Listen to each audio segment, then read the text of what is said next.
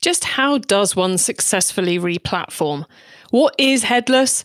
And why should we all be thinking about marketplaces? It's the e commerce master plan podcast. Here to help you solve your marketing problems and grow your e commerce business. Cutting through the hype to bring you inspiration and advice from the e commerce sector and beyond. Here's your host, Chloe Thomas. Hello, welcome. It's another episode of our 2022 January Growth Series. If you are tuning in for the first time or the first time in a while, hello and welcome back. It's excellent to be chatting to you.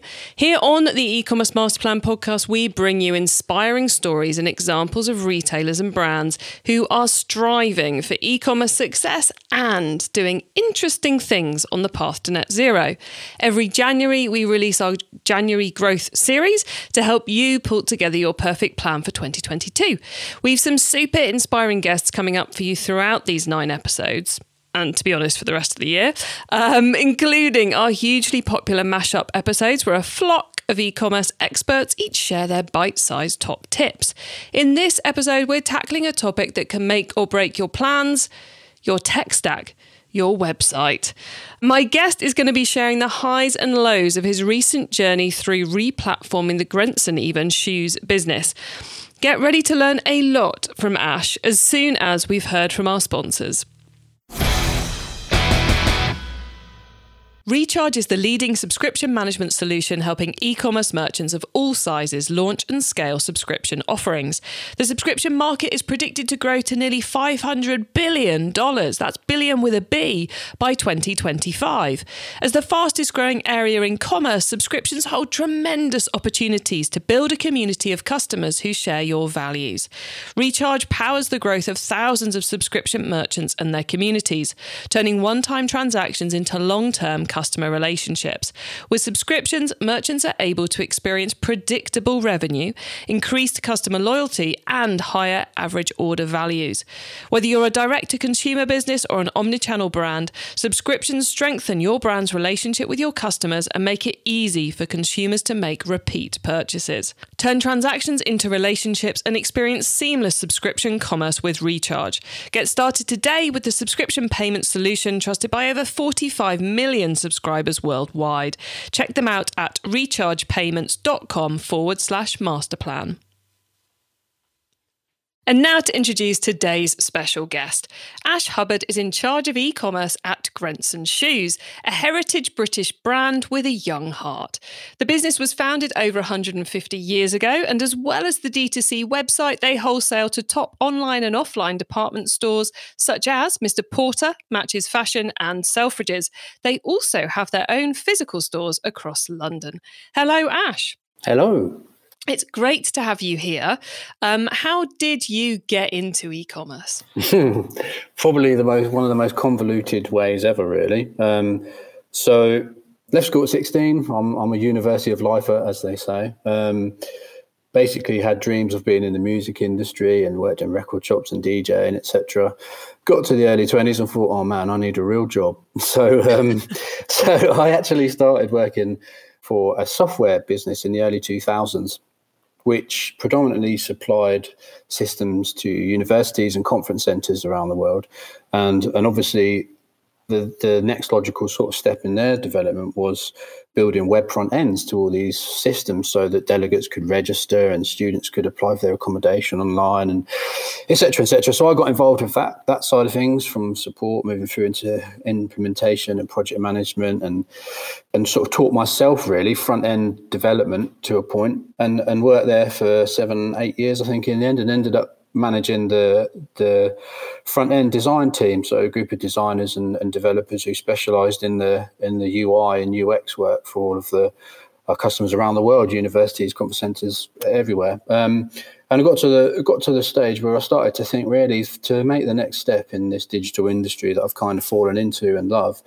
I think you need to be client side. I don't think the agency slash supplier side really gets the recognition that often when you see whenever you see big events in industry new sites going live or stuff like that the the actual people that built it don't really get the mention. It's the it's the strategists, if you like, and the people that own the the channel. So I was lucky enough that I live local to um, a role that came up, which was pretty much perfect for anyone who wants to work in digital. So at the time, the company was called the Luminar Group.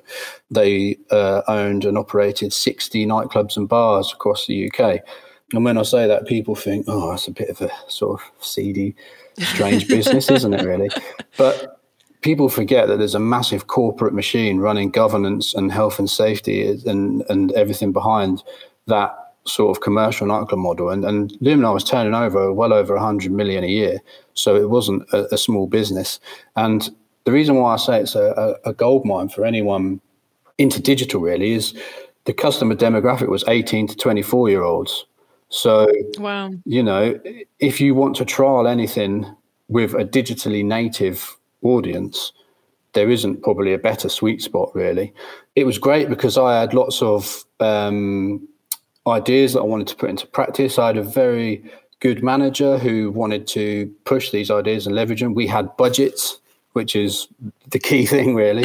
um, and, and, we, we broke a few firsts, really. We had in-app ordering in all the venues uh, for iOS and Android, so you could browse the drinks and menus, etc., and order, and then a few minutes later, you just get an alert and you can go and pick up your drinks paid from the bar instead of queuing five or six people deep. So we rolled that out. We had 60 venues, like I said, across around eight or nine brands. So I managed all of the um, the, e-commerce platform for those, all the ticket sales and advance and, and bookings, etc., were all handled online, which uh, was quite quite a challenge, but a great again a great thing for the CV, a great learning curve, really managing that those many different brands on a single platform and the intricacies of multi-site, multi-brand, all these sort of challenges that, that come along with it is a, a, great baptism of fire.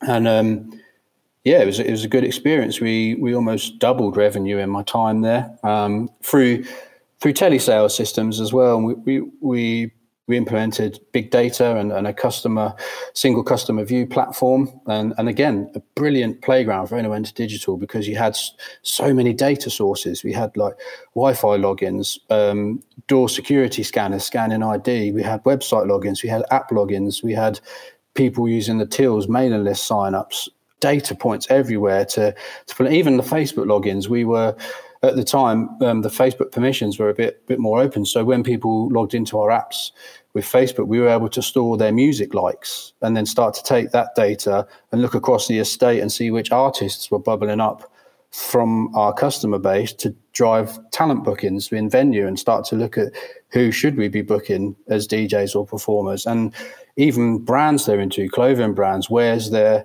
similarities between um, certain brands and trends and what can we look at and start to, to mold our marketing in. So it was, yeah, it was amazing basically certainly, Ash, listening to that, my brain is going, whoa, that's so much more complex than e commerce, but a form of e commerce too. Yeah, definitely. It's just intangible goods. It was tickets. It wasn't, um, we weren't delivering a box product. We were delivering digital PDFs basically for, for a price. And all that experience working with the complex tech stack that you had um, at Luminar with the nightclubs and building tech stacks essentially in the job before, I guess makes you very well positioned to do a big e-commerce replatforming project. I'd hope so. or does it make you more frustrated than the average e-commerce manager, director, head of um, as the process rolls along? I think it probably frustrates our agency partners more when they see the size of the spec I've given them with fully documented XML schemas for APIs and JSON REST paths and data models and everything like that. But yeah, it, it does um, it does get frustrating sometimes when you know how quick changes can be done, but obviously when a third party's got to work on them, they, they've they've got other priorities and other customers. And whilst you can't, the left side of your brain tells you that the right side of the brain is like, come on, just hurry up and do it. You know, where's, where's, my work? But um, so, Ash, the replatforming project you've just been through for Grenson, why was the decision made to do it? Because I think that's one of the hardest things a business has to work out is when the right time is to shift. Our hand was purely forced by expiring tech. Really, uh, we were Magento One users, so we probably chanced our arm, to be fair, and, and left it as long as we could to make the decision. Um, but yeah, it was a it, it, was a tough one to make because we were actually happy with with things the way they were. We had frustrations, but the replatforming also drove quite a lot of maybe unintended consequences. Mm-hmm. For example, our agency supplier that we had a relationship with with Magento was an Adobe partner, so it meant that if we didn't stay with Magento, we had to almost throw the baby out with the bathwater because it meant getting a new a systems implementer to come and uh, come and build anything else that wasn't Magento, which was a, a difficult decision to have to make because you're kind of stepping into the unknown with maybe a new platform and the unknown with a new agency, whilst trying to keep a business running through probably the most difficult period since I don't know when, since World War II, probably, um, in terms of global uh, turmoil. So, yeah, I guess if we can survive that and replatform, we can do anything really. And you mentioned you, you were with an Adobe partner on the M1 platform. How did you come about deciding to to leave the Magento ecosystem or the Adobe ecosystem? Harping back to my roots, really. Um, obviously, like I said in the start, a lot of my early experience was with the public sector in university. So I ran quite a big tender, to be honest, and I went into lots and lots of detail around tech within that tender and not just the business requirements, but really trying to understand the nitty gritty of the offerings. I think we, we invited all of the majors, you know, Shopify, Magento, uh, BigCommerce were a bit of a late entry, and some more bespoke, smaller platforms.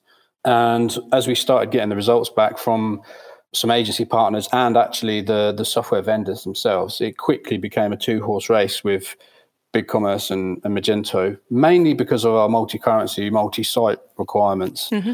and ERP integration needs, etc. So it ruled out some of the smaller platforms or those that would have required lots of different individual sites to be able to deliver multi-site functionality, which was Shopify at the time as well, unfortunately. So that's where that, that came to a close for us. But um, in all honesty, we got to the end of the the uh, tender and there was almost a like for like with BigCommerce and Magento. And what really uh, pushed us over the edge, I think, was, and, and I still actually think we made the right decision, even with what happens today, is Magento feels like it's being shoehorned into a cloud based application. BigCommerce felt like it's built to be a cloud based application as a SaaS model. Mm-hmm. And we're a fashion brand. We don't want to be managing servers and web hosting environments and becoming PCI compliant at a, a, data warehouse level, really. So, BigCommerce sounded like the best opportunity for us at the time, and we're live with them since August. So, I guess that that tells the rest of the story, really. and um, I guess having gone through, I mean, I'm a I'm a fan of a of a detailed tender doc um, myself. I've created several over the years, but they won't have been anywhere near as detailed as the one one you put together. So, any tip, you know, simply because of your background. So, how crucial do you think putting the right inputs into the process was to getting an accurate outcome at the end? For me personally, I think massive because if you want to prevent scope creep and change in any project, you've got to clear um, your requirements and your needs upfront as detailed as possible, really. And we've all been there. We've all we've all bought products and, and worked in projects at, at certain levels where all of a sudden you get three weeks in and you realise one of your requirements isn't possible, and there's a mad panic from everyone to look at workarounds and how we can achieve the end result. And I'd be lying. I think most people would be lying if they said they haven't been there working with software. Really. Um, would, would, you like to know my worst one? Go on, yeah, because it means I don't I'm, have to I'm, say any of mine. Yeah, yeah. I'm happy to share this with everybody. I was working on a book website. I was hired to project manage from the client's perspective a new build of a website in the book sector. And the book sector, for anyone who's in it, is a nightmare because you've got about 8 million. At that point, there was about 8 million products because you take the data feed from the big warehouses and you then have all these books. Then you have to find a way of trying to create an attractive website with this minging database basically um, to try and pull into it. And there are specialists in how to deal with book data. And obviously, it really slows down a website and all the rest of it. But the client decided not to go with the specialists, which was very frustrating, and to go with someone else. Now, there were key parts of this spec was one, the client's stationery products were to be sold. So there was an element of product that were manually set up by the client and fed out of their warehouse. There were the physical books that we were selling as per the massive database, and there were ebooks that people could download. And throughout the build press, beginning, how are we doing on the ebooks? Went, oh yeah, it's fine, it's fine. How are we doing on the ebooks project? Yeah, it's fine, it's fine. We got to two weeks before live, and I went, and, and can we see the ebooks interface? What ebooks interface? Yeah. And it was like a totally new database, and we knew how difficult it had been to do the first one. And yeah, that was um, yeah, yeah, I can yeah. imagine a few late nights after that for them more than for me. um, that's again the beauty of being client side and not agency side, isn't it? Really. Yeah, one one thing I will never own is a web agency. No. Oh, anyway, we digress yeah. massively, Ash. Um, so, so clearly, putting the right inputs at the beginning is crucial to doing this and mm-hmm. properly assessing what you need. How how far into the future for your needs were you looking as you put together that tender?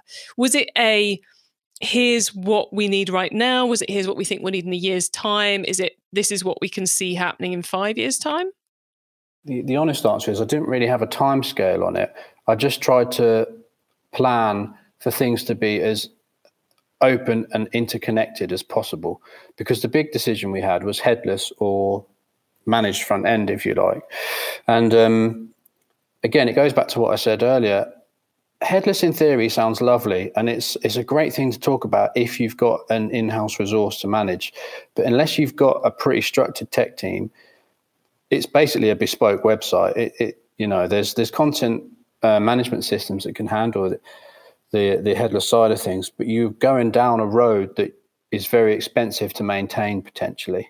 So we wanted to look at a how we could achieve strong brand creative and the ability to change layouts and, and add different styles of brand creative in terms of front end, as well as making sure that we're not limited by interconnectivity through the API layers, so that in essence, we can just build and build and build and build basically from the day one requirements of you know finance system integrations, ERP integrations, stock integrations, pricing integrations, um, taxation system, all the sort of standard tech stack on-site search, everything that's that's uh, a third party really.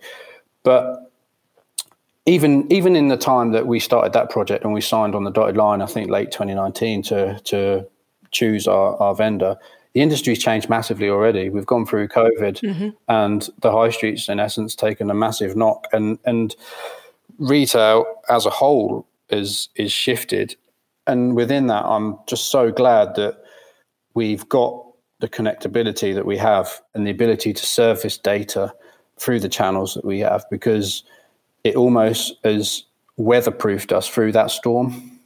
So, have you ended up headless or non-headless? No, not headless. Not no. headless. So, the be- one of the beauties of BigCommerce really is they have a um, language. Well, they don't. It's not theirs. They utilize the uh, the, the handlebars logic, the JavaScript sort of handlebars framework, and um, through that you can basically build your own templates and build logic into the templates. But realistically, um, we still sort of treat it like a like you would manage a headless thing. So the theme isn't just some skin and styling on the website. It's almost an application in its own right. So we've built custom middleware using Laravel, and that handles the transformation of data between third-party systems and brings them into a common format for BigCommerce to be able to ingest and export, etc. But then, uh, along with that, it can also act as um, a, a proxy service, if you like, as a middleman, so that when you've got third party elements that, that utilize APIs in the front end, and you don't want to obviously be just including them in the page. So you're showing your username and password to all and sundry who view your site. We we route those sorts of requests through the middleware for anything from contact forms and and Google reCAPTCHA validation through to um, some of our DHL return services and how we use their um, XML feeds for creating returns and return requests and stuff like that. So we kind of went into it with a headless mindset, but using a, a managed front end, um, which I think it was actually opens up a lot of opportunity because you're not having to go down that full bespoke route of of with headless. Mm. You've got so many implications on speed and performance and security before you've even designed or thought about customer experience because you've just well, it it makes me think a little bit like you said you didn't want to self-host and deal with all that nightmare. Um, you wanted to go into the cloud and have a system that dealt with that for you because you're a fashion brand you're not you know a technology finance house, experts. Yeah. yeah exactly. And it strikes me as the same thing with the not going headless is you want something that works that enables you to play to your strengths and to do the right thing for the brand but you don't want to have to worry about all those extra layers. That's exactly right. And and the change and the updates and the upgrades to them and the knock-on effects of upgrading one element that breaks another it, it the, the thing is to leverage a SaaS product properly really I think you've got to get away from worrying about it working or not. And that that is almost the bottom line of us switching from Magento. We switched from oh god is magento going to work this week or is there going to be an update or is something going to go wrong versus right we've got BigCommerce if it goes wrong it's their problem we're going to spend that budget now on marketing and building the brand and getting reach and growing and and that's up to them to handle everything else you know and to a point we've we've almost achieved that to be realistic, we do have our middleware, which is a bespoke layer. And I think a site of any size is always going to have that because there's so many integrations with so many different products and layers that you're never going to get away from anything completely bespoke once you grow to a certain size because it's just the nature of the beast, if you like.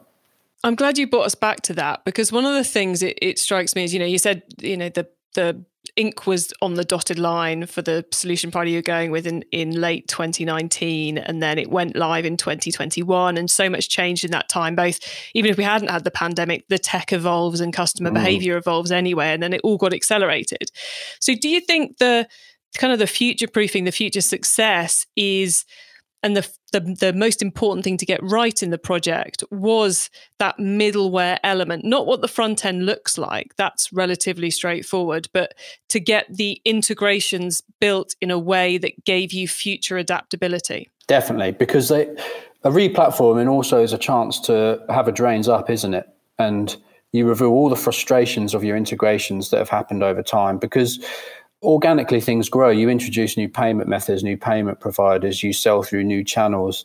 They need ERP integration updates, etc. And you know, in, in, the rush to get things to market quickly, you you have a minimal viable approach, like most people do. You get it working, you're happy with it. There's the odd annoyance, but it works, and you're trading and you're generating revenue. Replatform is a chance to say, right, enough's enough. How would we approach this to get it perfect? And that that was one of the things that we've done with um, with that middleware is really doubled down our efforts on that ERP integration, and we had bespoke elements added into the the ERP's API layer to better facilitate processes, and we've come up with such a robust integration there. I mean, uh, for without naming names, etc., our ERP powers all of our downstream elements, really. So once an order is placed on our e-commerce platform, it's dropped into the ERP system, which then handles pick, pack, dispatch, fulfillment, the lot, really, integration with carriers, well, with Scurri, which then integrates with carriers, etc., etc. So getting it right at that point is critical. And you think, well, that sounds easy. You just post an order into the system and you're like, yeah, that would be easy if you were selling in one currency and you didn't need different invoice formats with tariff codes and weights information and everything else to export now, even to Europe, etc. So it's a lovely machine now. It's all working. I guess the real test will come when we start to do any major change in future and look at what happens there. But I'm pretty confident no matter what happens, the platform in BigCommerce has got enough of a wide schema within its API layer that it's more a case of how long it's going to take and how we do it rather than can it be done or not, if you know. Yeah, I know exactly what you mean. And I think I want to flip on to what do you what you know what what are the next big projects? But before we do that, are there any key tips you want to share of getting it to live that you'd like to give the audience for those who are going through a, a similar build project? Anything you wish you'd done differently? Anything um, you're really pleased you did from the signing on the dotted line to the way, we've got a new site moment? Um, well, that's a tough one because it was such a drawn out project with the delays, with with the COVID pause, if you like, in the middle of it. I guess really in that project, I just wish we'd had more face to face time with vendors actually, because everyone's working from home through COVID, and a lot of people still are now. And actually, so many conversations or processes were probably drawn out that would have been resolved in a five minute conversation. Mm-hmm. And I just think when I looked at it, there were 11 vendors involved in the replatforming project because of all the different integration layers. So it's a pretty major piece of work, really. Even once we're on a SaaS platform, it's still not a case of, oh, here's the web company, ring them up and we've got a website next week. You know, there's, it's a, it's pretty um, heavy lifting in terms of architecture. I mean, you can still see, but you can't see because it's an audio only podcast. But um, the wall behind me I can is, see. is full of spider diagrams of data flows and logical decision steps, etc. But that is one of those things which sometimes, especially when it comes to the integrations and solving why isn't that working, why isn't this working, sometimes you just need the relevant brains round a table mm-hmm. and a big old whiteboard. Yep. Or on some post-it notes. The devil's in the detail, definitely. Yeah. Definitely. And, and because you've got to think, you know, it, it can, can be down to one wrong variable in an API post, which is the difference between a successful export order being created versus domestic and someone getting the wrong invoice templates or etc. It's it's not a, a, simple business when you're trading globally, really. Oh, so true. The hours I, I spent in a previous life trying to work out whether the zero or the one meant subscribed or unsubscribed for various different different yeah, criteria. And every vendor's got their own uh, way of handling a yeah. boolean result, haven't they? So it's uh, oh yeah, yeah, fun and game. Anyway, let's. I said we were going to flip onto the future stuff. Now your site finally went live in August. We are talking about this in November. Yes, everyone. Ash agreed to give up time in November to talk to us all about this. This is going live from see in January by which point I suspect you'll be hitting the green light on some of those projects that over the build extended build period you've been like, I want to do that, but I'm just going to let the site go live. Then we'll deal with Q4 and then um, we'll do the next phase. So yeah. what's got you excited about the new possibilities of the platform for 2022? Um, click rate optimization and conversion optimization now because we use Shogun for a lot of the CMS of static content. And even just the way BigCommerce built is going to allow us to react so much quicker. So as soon as we start noticing pain points, pinch points, dropouts of any kind of large percentage between funnel steps within our checkout flow, we can act on them. And uh, yeah, I, feel like that was one of the bits that was frustrating before with Magento because it was a bit more structured in that way. Especially Magento one. Bear in mind, we were we were behind the curve, so it's not fair to say that it's all Magento's fault. It's it was the scenario and how it played out, and we weren't enterprise either. We were we were open source Magento, so you know there was making structural changes to checkout flows or anything involved quite a lot of investment in time and money in dev time to actually make them. So yeah, I'm, I'm really looking forward to having almost like that CMS based layer now of being able to spot problems, fix problems, monitor change, if you like, and that whole cyclical process of spot review, fix, spot review, fix kicking in and and really optimizing on on the traffic we've already got because it's like anything really. We, we've got enough traffic now that we could probably make quite a big dent on improving our sales without actually generating any more traffic. It's a nice position to be in. Yeah, it's just a case of converting more of the existing. And um, I mean, obviously, we're always going to want more traffic, but it's nice to be at a point where you think, actually, you know, a 5% shift here or, or a 3 or 4% shift here is six figure sums over a year. So it's, um, yeah, it, it, it is a nice position to be in. And I hope that we can really start to leverage that as we go on. Yeah, it's a six figure sum, and it's one of those ways in which you make all your marketing spend go a bit further in the future. Yeah, totally. Every pound spent on paid search, social, display, exactly, just goes a lot, lot further when it's converted properly, really.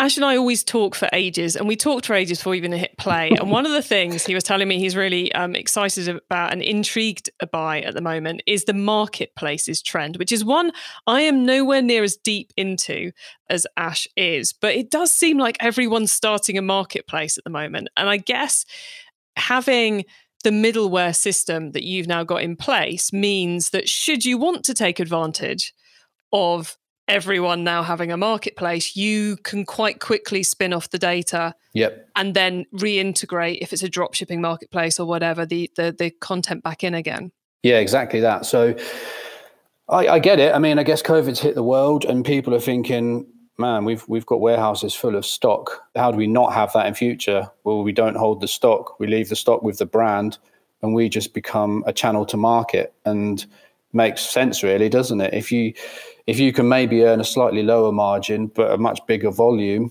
um, with none of the risk, with none of the risk, no, and and and axe the cost of warehousing, dispatch, fulfillment, returns, etc. Why would you not? Um, it's almost at the point where retailers are becoming channels and brands in their own right, known for their selections rather than for availability of stock, etc. So I mean, ultimately, you have to be where the where the consumers are, don't you? Really, for any any retail business, it's it's sort of like you've just opened a, a, website, maybe as you're a startup, and you've got your new business, and you think, "Wow, I've got this website, and I'm going to make loads of money." Well, no, you've actually just opened the smallest shop on the biggest, most busiest high street in the globe, and and you don't even have a neon flashing light outside to say we're now open. So, you've got to.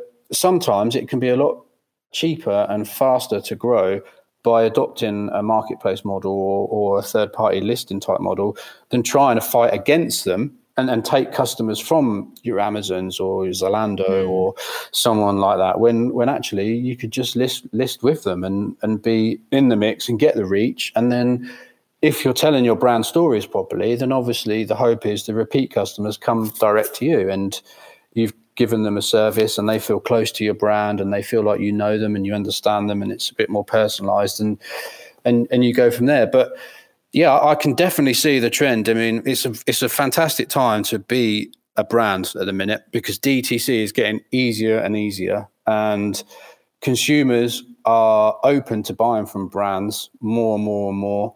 And i just think it's a, such a fantastic opportunity to to grow direct sales now. Um, there's risks, obviously, because you you talk you mentioned the risks there of the stock with a marketplace. That's now on us. You know, that's that's not uh, retailer X's warehouse full of hundreds of pairs of Grenson shoes that they've got to take the, the punt on whether they sell or not. That's now on us, on our manufacturing. How much do we produce for demand? Which styles are going to be the hits? Which aren't? There's there's less of a if you haven't got as much of a traditional wholesale model, you don't have buyers coming in seasons in advance, predicting trends and giving you a bit of an insight into what they're buying to make you think, right, we need to double down on our production on these styles or, or whatnot. So there's there's definitely changes, but again, it's just so nice to actually be in a position where you think, well, yeah, if we need to just spin up with a a, a new channel, it's weeks or a month at most, rather than this full drawn out. Oh man, how do we integrate this? We've got to go and find a new vendor that can do data aggregation and blah blah blah, and go to tender. And it's it's yeah, it's just lovely being in that position, really. Yeah, it gives you the choice of going which marketplaces do we want to become a part of, not yeah. can we become a part of any marketplace. But the point I'd like to make to everyone listening is it's really important to make sure you're on the right marketplaces because, you know, you guys at Grenson you're a luxury fashion brand that shouldn't be everywhere, quite frankly, and it would erode the brand. Whereas being on certain marketplaces enhances the brand. Definitely, and it's basically that that wholesale model, really. I mean, obviously, being in the right stores in years gone by has been a great marketing channel for us because if you're in America and you're walking into a Neiman Marcus or a Nordstrom, or you're in the UK and you're walking into a Selfridges, or or you're looking online at Mr. Porter or whatever, and you're seeing Grenson, it's almost like social proof, isn't it? It's validation mm. that it's a real brand and it's good because these people sell other brands I like, so they're there. But that that is shifting definitely, and and I think the marketplace model is interesting because I guess there's some of them where they come at it as though they need brands because they need to generate turnover. And then there's others that probably aren't quite there yet where brands need to think, do I need them? And I guess that will be really interesting over the next few years to see who else makes the shift into a marketplace model versus uh, a traditional sort of stockholding retailer and also who makes a success of it because there's a whole new infrastructure and a whole new business model. And just because you were great at selling box product doesn't mean that you can migrate as well if your brands that you choose to deal with aren't as good as fulfillment or you end up having to hold stock for them. Well then I, I think there's a third one in there as well which is watching especially for for a brand like yourselves at the luxury end or in, in a specific niche where you need to watch the marketplaces you're selling on to make sure they don't become you know they don't take the amazon route of we'll take everybody. And yeah, definitely. and it becomes a, a mess and no longer a a good fit for the brand. Therefore that benefit is is eroded. Yeah and there's there's a lot of mechanics behind it. I mean you want to almost vet these marketplaces because even though they may be really popular and successful if it turns out that their their customer service is really poor or their returns management or something like that or post purchase any element of it is poor that that reflects on us. I mean we do have it now from time to time. Our customer services teams get oh i bought this from xyz i'm not really happy with what they've told me so i'm coming to you. And you think well your contract of sales not with us so we can help you. But yeah it's, it's just awkward and you, you just don't really want to create more of that, really. You want to know that the people you're dealing with have got the integrity to fulfill as you would to your customers directly because it's an extension of your brand, really, isn't it? It is, and it, it, again, I come back to the you know the point you made about we're a fashion brand, therefore we don't want to be dealing with hosting, and we don't want to be dealing with this. Is also if you've gone to all that effort, as you you went to great effort to make all the integrations work, to avoid the anomaly things that have to be manually dealt with. You don't want the anomaly customer calling up because the people you're partnering with have let you down.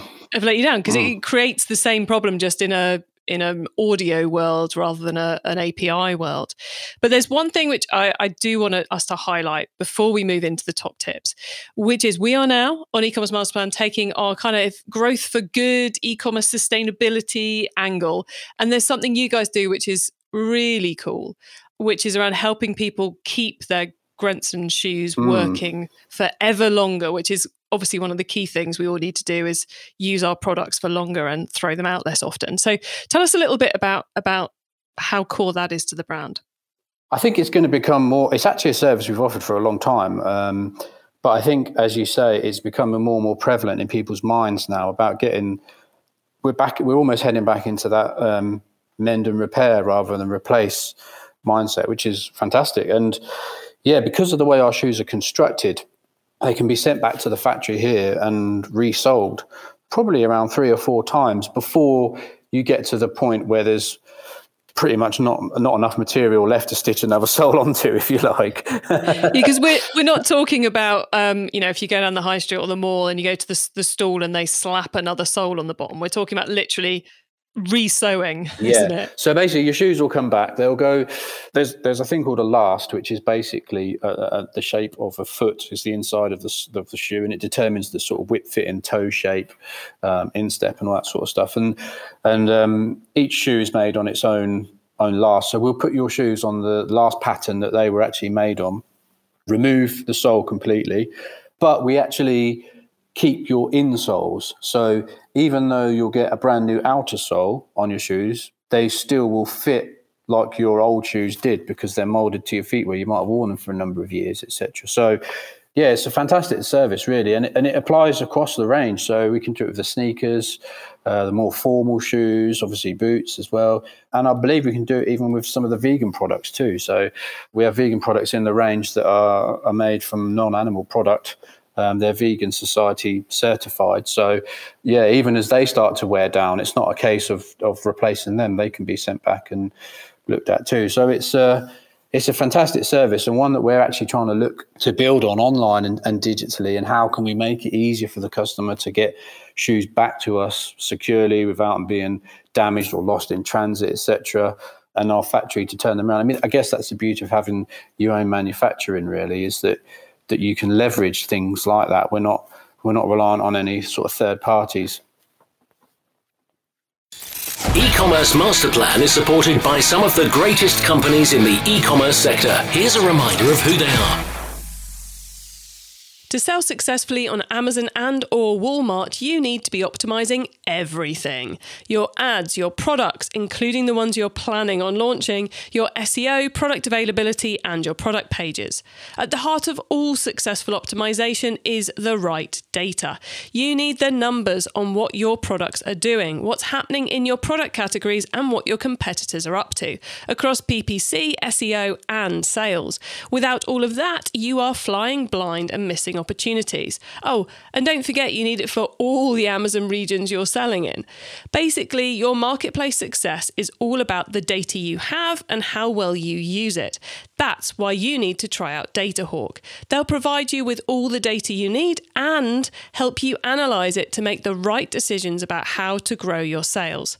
Try DataHawk today, the number one FBA seller software and e commerce analytics platform for sellers, vendors, and agencies. You'll get it for 14 days free and unlimited trial.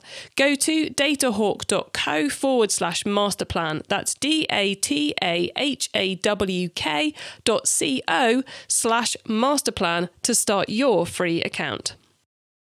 Do you, like me, have a bit of a software tools habit? Well, I love a good tool and the impact it can have on my business.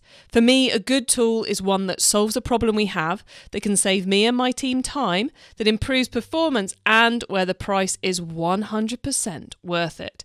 That's why I've always got an eye on the latest tools to appear on AppSumo. Not heard of it? AppSumo is a site where you can buy key software tools for your business once and own them forever. For example, we use a tool I bought from AppSumo in 2020 for $49 to schedule all our Twitter, LinkedIn, and Facebook posts. In fact, whilst creating and promoting this very episode, me and the team will have used at least 10 tools I've bought from AppSumo. I'm a big fan. So go on, check out what's on offer right now by going to ecmp.info forward slash appsumo. That's ecmp.info slash appsumo. And I bet you'll find a brilliant solution for at least one of your problems. Go to ecmp.info forward slash appsumo. It's time for the top tips round. Okay, I love this section because it gives me and our listeners some really quick ideas for taking our businesses to the next level. So, Ash, are you ready for the top tips? well, I don't know how top my tips would be, but yeah, let's let's go for it. well, they've been pretty top so far, trust me. Um, okay, the book top tip. If everyone listening to this podcast agreed to take Friday off and read a book to make their business better, which book would you recommend? It's a slightly older book, but I found it amazing to to read. It's called Webs of Influence by Nathalie Nahai, I think is how you pronounce her name. And it's all around the psychology of online persuasion. So it's a real nice read into why we decide to do what we do when we're looking at content and interacting with the website online. And and obviously you know it's not all about the the conversion of a sale. Sometimes it's a micro or macro conversion of a mailing list sign up or uh, using a category filter or or something else. So it's it's i found it took some of what i knew and assumed and either set it straight or blew me totally out of the water and just made me think about things in a slightly different light for when you're building pages and and looking at at things. And um yeah, I think it's just an interesting one to have in your back pocket, if you like, once you've read it, because it's the biggest challenge to all of us, isn't it? Making someone buy at the end of the day. It's mm-hmm. e-commerce's biggest problem. How do you get someone to press add to cart, and more importantly, hand over their hard-earned money to you? Anything which helps with that in the right way, we are more than up for. Um, okay, the traffic top tip. Which marketing method do you either prize above all others or think doesn't get the press it deserves? Uh, for me personally, it's probably a bit of a, a guilty pleasure and in, indulging myself, but I still am a massive fan of on page SEO and organic channels, really. I think it's just such a broad Well, I guess it's such a leveler in a way because if you get it right and relevant to you, to what you're doing, you can rank against Amazon and eBay if you do it right. We do, you know. There's little old Grenson above high street majors, and uh, I just find that amazing that you know we we do that all in house. We don't use agencies for it, and it's just it's just fantastic. I think I've I've learned that over years through experience and learning from good people that do it, and to be fair, and using external uh, agencies in the past and picking up tips and stuff. And I get the idea of going straight for paid uh, for for you know super funded businesses that have got investor funding and and they need business now, so they go straight for that paid model and drive volume. But I definitely think it's a tactic that's underplayed really because people just think straight to that paid option. It's neglected, I guess, is the right word. Nice, I like it. Um, the tool top tip maybe a collaboration tool, a social media plugin, a phone app, or just a way of working. Is there a cool little tool you use that makes you and your team more efficient from day to day? Hmm. I guess the main one that, that we use for a lot of our research is SEMrush. It's, um, I guess some people would, would market it as uh, an SEO marketing research platform, but actually, it covers so much more because it's great for competitor analysis. It's great for technical audits and crawls of the site. It's not massively expensive when you look at the annual price compared to some of its competitors. And it takes data from so many sources for when you're looking at keyword research and you know, especially in fashion, we've got two seasons a year. So we're in, in essence almost having a new catalog twice a year. So when we're looking to put those title tags together on categories and product pages, etc., it's it's invaluable really. Excellent tip. Okay. The growth top tip. If you met someone today who's focused on growing their e commerce business from 100 orders per month to 1,000, what would be your number one tip for them? Uh, I guess it probably reiterate something we've we've already said, but I would say take a step back and actually look at where your customers are and what's the most cost effective way of getting to them. So if they turn around and said we're getting 100 orders a month, but we're spending X, Y, Z on advertising, my my first thing would be straight away is is there a channel or marketplace that would cost you less than that and probably grow your reach massively and could you afford to do that? And your paid efforts at the same time to see what you can do. Because i still think people maybe don't always think about where where people spend a lot of their time. And people go oh social media we'll advertise on, on social media. And you think yeah but as time's going on more and more people aren't in a purchasing frame of mind when they're using social media. So it might not always be the silver bullet that people think it is. Whereas some of these sort of price comparison sites or marketplaces in their traditional format, I mean, you can't get anything purer than price comparison really because people are there to buy. That's all they're mm-hmm. there to do. Yeah. There's very little content apart from the odd bug article. They're there to find the product. So that would be my tip. Get in front of people's eyes as easily as you can and and be prepared to think outside the box on it rather than the standard models or just accepting the standard sort of spiel you get from some agencies that will just try and hard sell you on their their paid SEO or their paid search tactics and how they can make you the the, the most popular business in the world. Just just do a little bit of your own homework on it, and I think you'll stand strong in the. If you manage to get to 100 orders a month, you're obviously doing something right. I love that. Ash, thank you so much. Before we say goodbye, could you please let the listeners know where they can find you and your business on the web and social media, please? Yeah, it's very simple. Grenson.com um, is our, our, global domain. And then, yeah, it's uh, Grenson Shoes on Facebook and Instagram. So we're there. Come and find us. Excellent. Thanks, Ash. And uh, thank you so much for being on the podcast and for being so open, talking through those tough decisions that I know a lot of businesses are dealing with around updating their tech stack and making decisions around headless and dealing with all the APIs and the integrations. I'm sure we've helped a lot of people. So thank you very much for coming on the show. Thank you.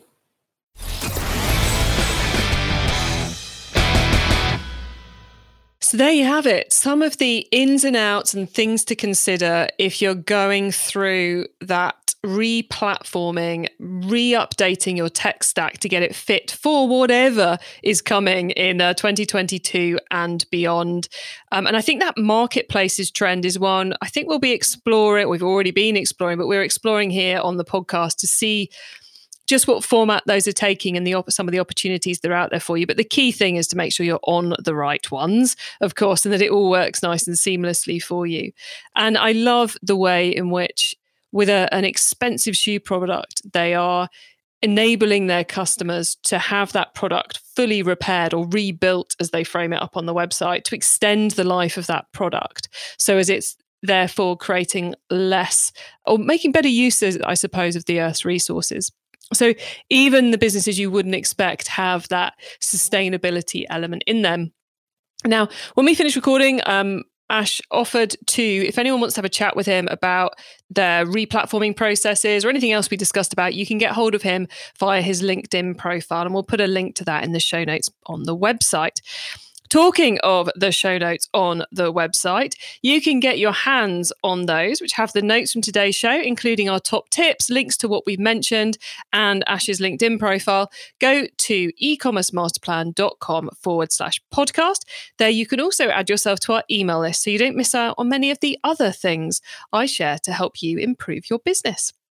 Now, amongst the things that those on our email list get are notifications as episodes go live and details of the webinar I'm going to be hosting to round off our January growth series, where I'll be sharing my take on where you should focus for maximum impact in 2022.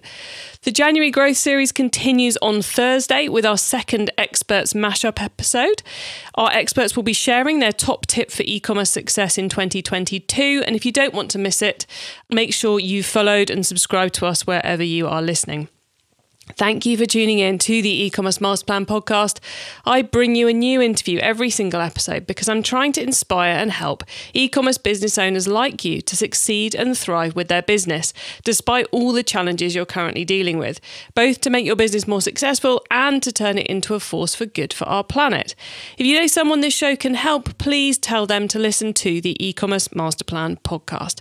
I hope you have a brilliant week and never, never, never, never forget to keep optimizing. Thank you for listening to the e-commerce master plan podcast. Find out more at ecommercemasterplan.com slash podcast. Recharge is the leading subscription management solution helping e commerce merchants of all sizes launch and scale subscription offerings. Over 15,000 merchants use subscriptions powered by Recharge to grow their business and their communities by increasing average order value, reducing churn, and providing predictable recurring revenue. Turn transactions into relationships and experience seamless subscription commerce with Recharge. Check them out at rechargepayments.com forward slash masterplan.